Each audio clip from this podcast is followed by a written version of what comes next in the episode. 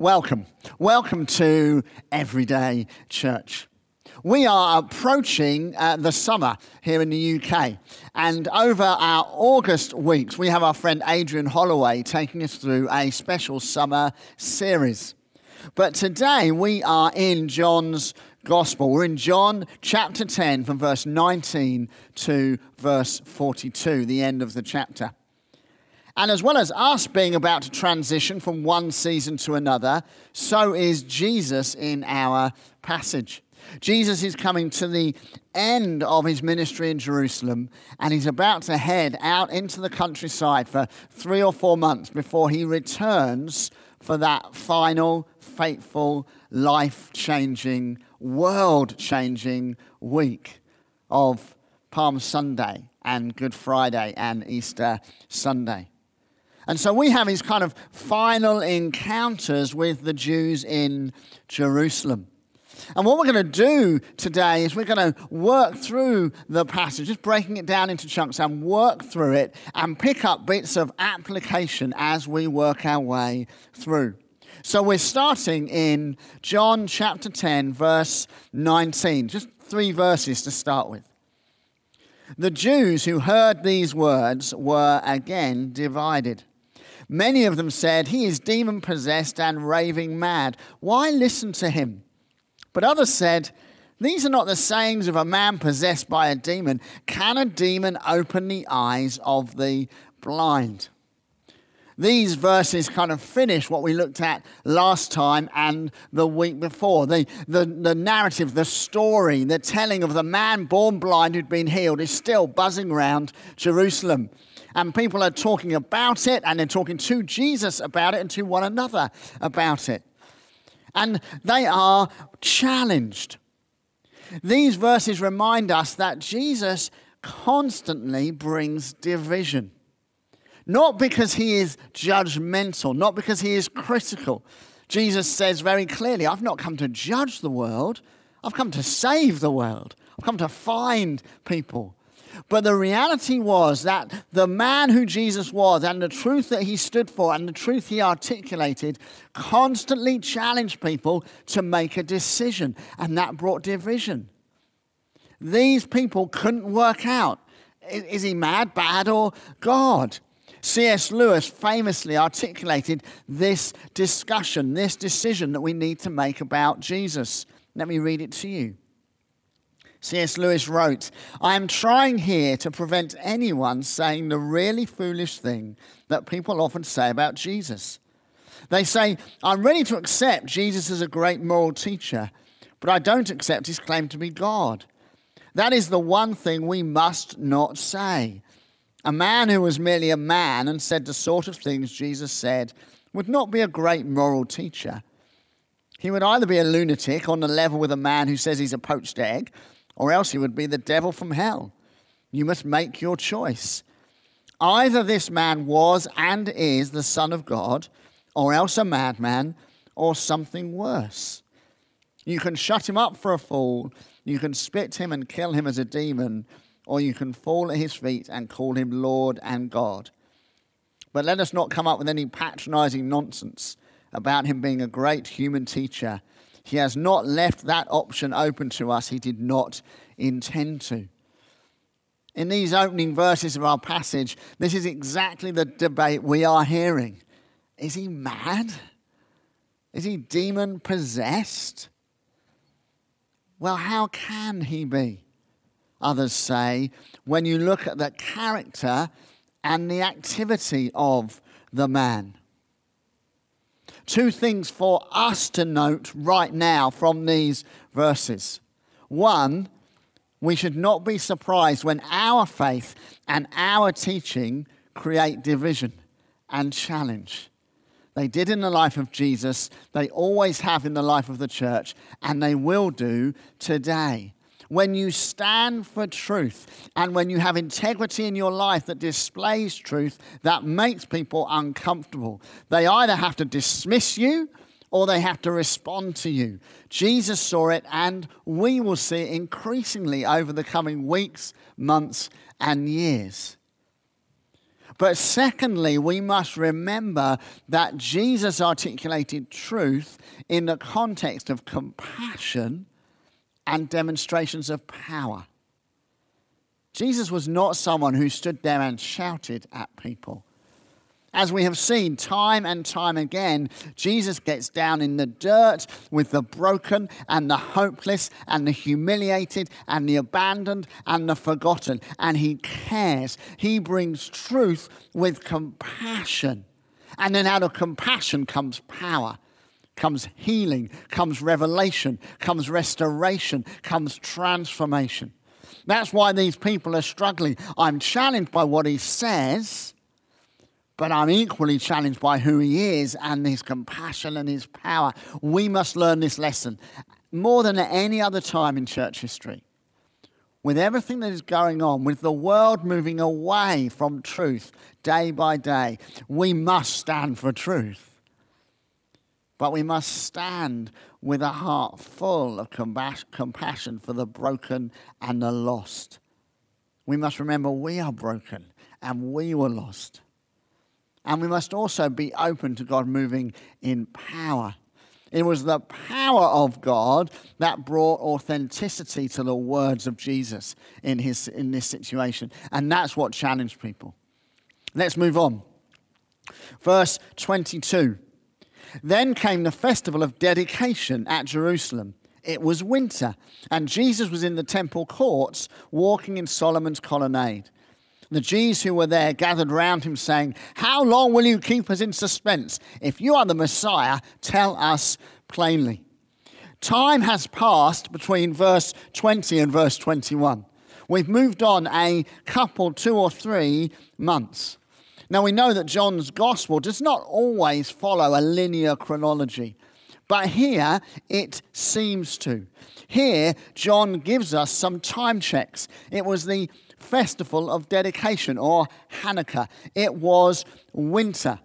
Hanukkah starts on the 25th day of Kislev, the 12th Jewish month. That's why in our calendar it moves around because Jewish months were fixed at 30 days, whereas ours are not. Why does this matter? Why does John include this time check? Well, he's reminding us that this debate is rolling on. Who are you, Jesus? People are saying, Tell us. We can sense the frustration in the question. It's like when a parent is trying to teach a child something, and rather than telling them the answer, they try and tease it out of them. Oh, what do you think? What might the answer be? What happens then? And sometimes the child just in the end gets so frustrated, tell me the answer. That's what these people are doing. Will you just tell us? Are you the Messiah? Jesus answers their question, and yet, as ever, he doesn't answer their question. He gives them and us a challenge and a promise. He says this I will not fit in your box. This is the challenge. Why doesn't Jesus just tell them? Well, he won't tell them because he will not fit in their box. He will not simply live up to their expectations. He is the Messiah. We know that. He is the Son of God. He is the one who has come to seek and save the lost. He is the one who has come to restore all things. But he won't answer their question. Why? Because that what they mean by Messiah is not what Jesus means by Messiah.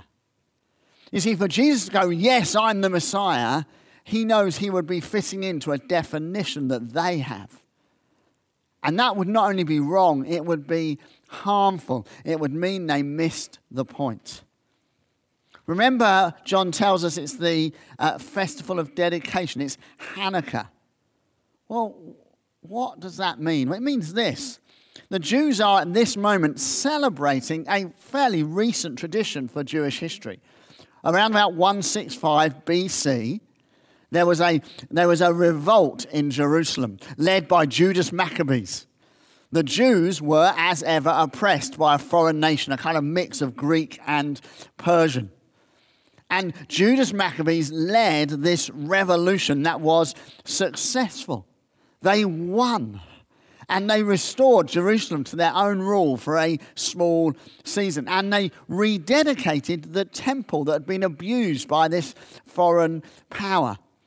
They lit a lamp in the Holy of Holies and it kept burning for eight days on one portion of oil. That's why it's sometimes called the Festival of Lights. That's why Jews light a light in their home for eight days during Hanukkah. It's one of the reasons we have light in our Christmas celebrations because of this miracle of oil and light that the Jews saw at the time as God approving of their leader, Judas Maccabeus, this political leader who led a military campaign to rid them of a foreign oppressor. And do you know what they called him? The Messiah.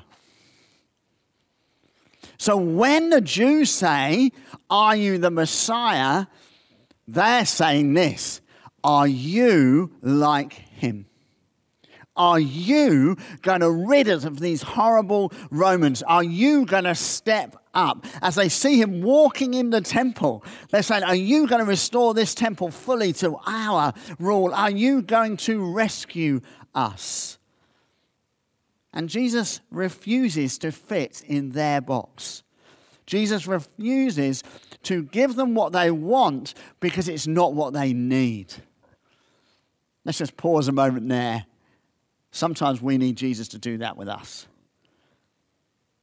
We need him to say no to what we want because he knows we have he needs to give us what we need, what is better for us. They want another Judas Maccabeus.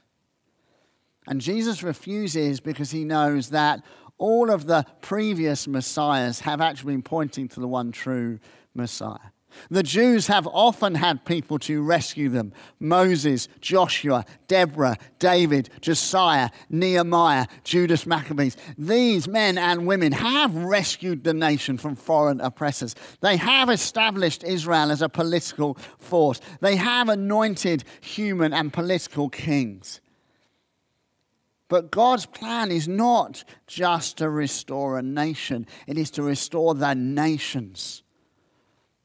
And the Messiah comes to do that. Jesus wants them to see their deepest need, and therefore he refuses to say yes to their felt need.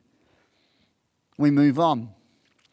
Verse 25 Jesus answered, I did tell you, but you do not believe. The works I do in my Father's name testify about me, but you do not believe because you're not my sheep. My sheep listen to my voice I know them and they follow me. I give them eternal life. They shall never perish. No one will snatch them out of my hand.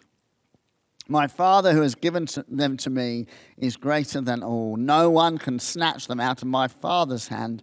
I and the Father are one. Jesus explains again who he is by this recurring theme of the shepherd that we spoke about last time. Shepherding and sheep are the most common descriptions of God's people and God's leadership of his people. Hundreds of times we have reference to sheep and shepherds and pasture in the scriptures. And in using these terms, Jesus is connecting the people with their history. In the same way, they've said, Are you the Messiah? And they're looking 160 years back into their history. Jesus is pushing them further back. Jesus is reminding them of their story by using this metaphor of shepherds and sheep. They were always a people. They were always a, a, a, people of the flock. And he is reminding them you don't need a Messiah who just restores you politically, you need a Messiah who restores you relationally.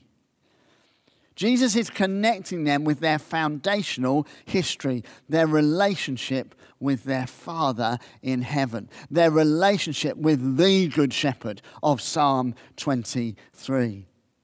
Firstly, Jesus points them again to his reflection of the character and power of God.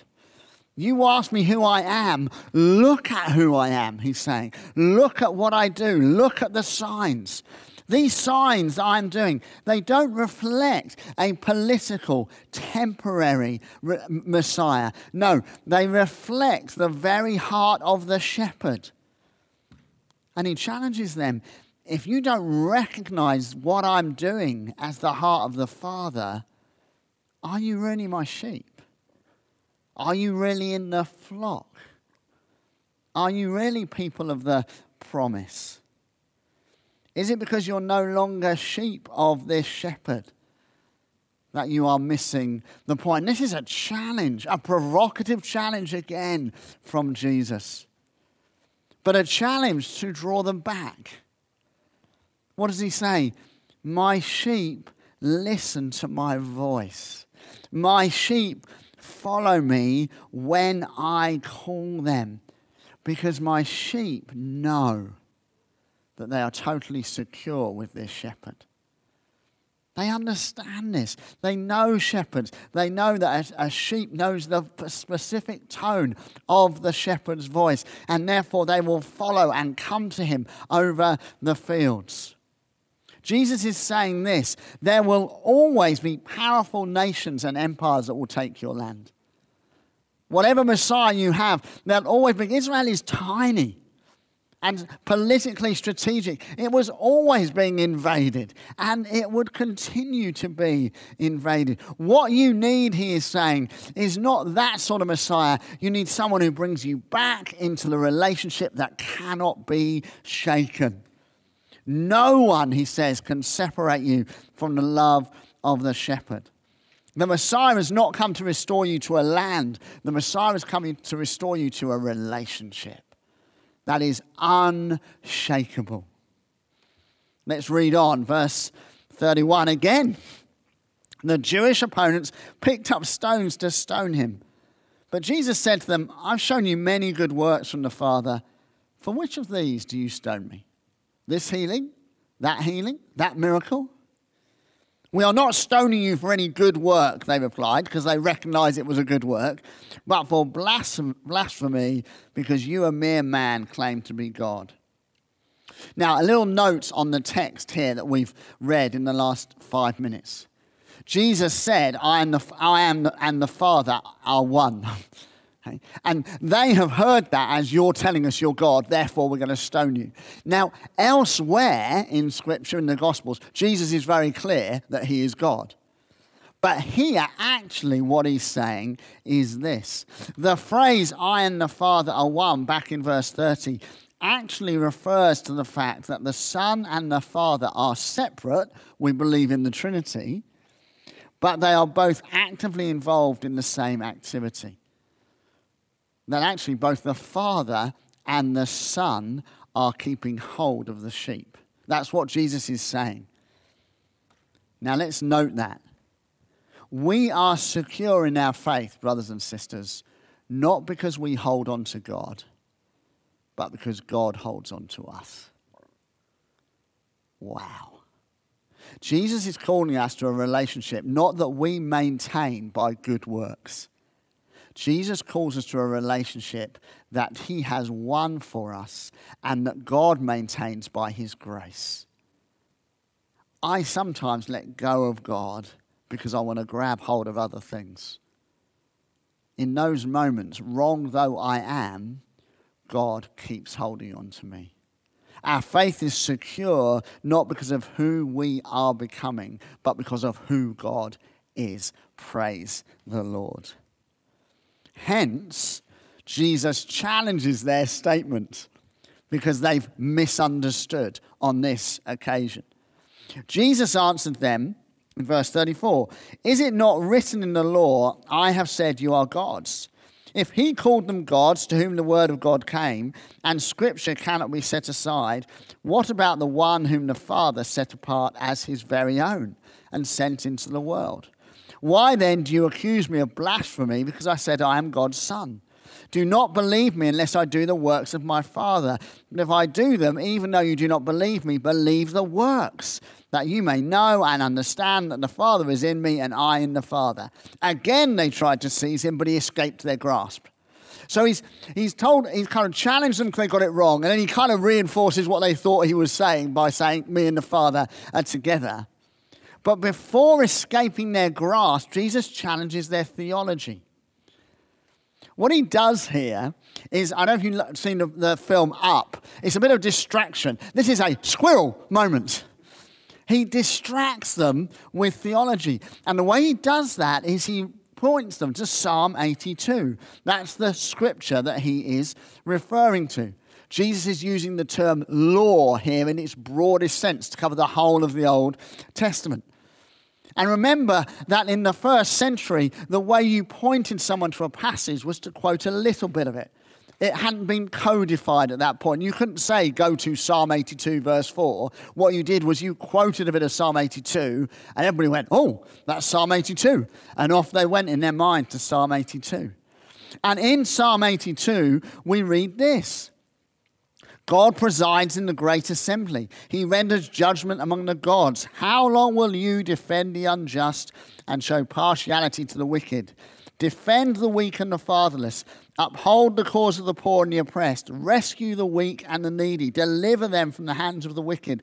The gods know nothing. They understand nothing. They walk about in darkness. All the foundations of the earth are shaken. I said, You are gods. You are all sons of the Most High. But you will die like mere mortals. You will fall like every other ruler. Notice the bit that Jesus quoted. What is Jesus doing? Well, yes, he's distracting them. He's, making, he's taking them into this kind of theological discussion to protect himself because his time has not yet come. But he's also pointing them to the very character of the shepherd. Did you notice that? The weak, he, he, what does Jesus do? He cares for the weak and the fatherless. He upholds the cause of the poor and the oppressed. He rescues the weak and the needy. Verse 7 here reminds them of what he has said about the type of Messiah they're actually looking for one who has the character of God. Jesus says, You will die like mere mortals, you will fall like every other ruler. But what is Jesus offering? Life in eternal, everlasting life, life in all its fullness. Verse 8 describes in part the actual Messiah who's standing in front of them. Rise up, O God, judge the earth, for all the nations are your inheritance. Jesus is challenging them again through this psalm. He refuses to fit in their mold of a Messiah, not because their expectation is too high, but because their expectation is too low. He refuses to live down to their expectation. God, as Paul has said, wants to do immeasurably more than all we ask or imagine. So, what is Jesus trying to say to these first century Jews and to us? Don't try and fit me in a box, he's saying. You are my sheep. You are secure. Listen to my voice. Follow after me. I will give you life eternal, life in all its fullness. Don't settle for some political short term Messiah when the King of Kings stands in front of you. Jesus is not saying your expectation is too high, he is saying your expectation is too low. I have more for you. And then we have these final verses, verses 40 and 41 and 42. It says, Jesus went back across the Jordan to the place where John had been baptizing in the early days. There he stayed. And many people came to him. They said, Though John never performed a sign, all that John said about this man was true. And in that place, many people believed in Jesus. John's ministry had long been over. He's been dead for numbers of years. And yet, on this moment, when Jesus returns to the area where John had preached, we're told in that place many believed in Jesus. It would have been easy for John to have died thinking his ministry had failed. It's so easy for us to think that our service, our preaching of the gospel, our evangelism, our care of others, our witnessing, our prayers are falling on deaf ears and not bearing any fruit. These verses encourage us. Our opinions will rightfully be forgotten. But everything we do and everything we say that has the truth of the gospel in it will bring a harvest. God's word will not return to him empty. A seed that falls into the ground and dies will spring forth in the right season. So, our lives committed to the Holy Spirit and given to God and bear, speaking God's truth will bear fruit. What do we know about John? He said, I must decrease so that he can increase. In these verses, we see the fulfillment of that prayer. So be encouraged. Friends, keep going. Keep declaring truth. Keep being compassionate. Keep seeking the power of God. These verses remind us that if we are faithful by the work of the Holy Spirit and the grace of God, many people will believe in Jesus. Let's pray. Father God, we thank you for your faithfulness to us. We thank you we are secure because you hold on to us, not just because we hold on to you. We thank you that you long to do immeasurably more than all we ask or imagine. So, Lord, fill us afresh with your Spirit. Speak truth to us that we might speak and model truth to others. We ask these things for our blessing, but for your glory, Lord. Amen.